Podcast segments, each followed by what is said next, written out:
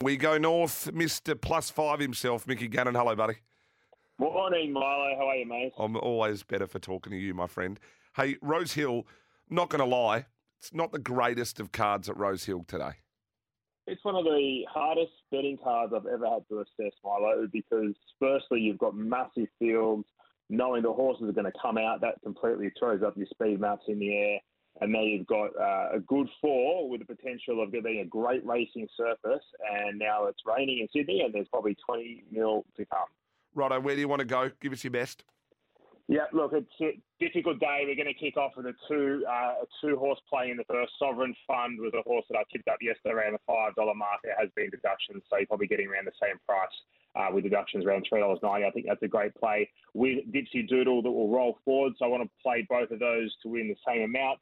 Then we'll head down to uh, race number seven here, Milo. A horse by the name of Newly Wed. Handles rain affected going. Gets a claim for Zac Lloyd in with 50 and a half kilos from a good draw. Rolls forward.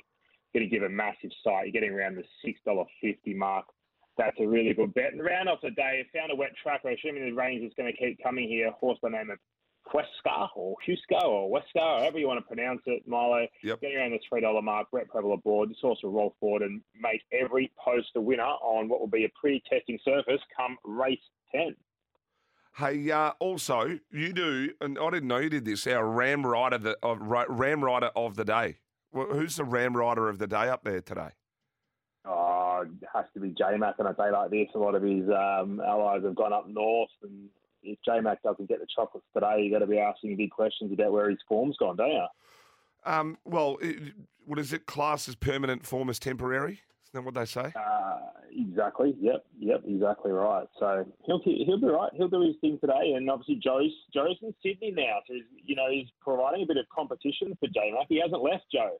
Not nothing confirmed, but if he keeps hanging around, J Mac's going to have to start fighting for some rides. Oh, yeah, for the first time ever. Hey, how's the form on the golf course? Very quickly.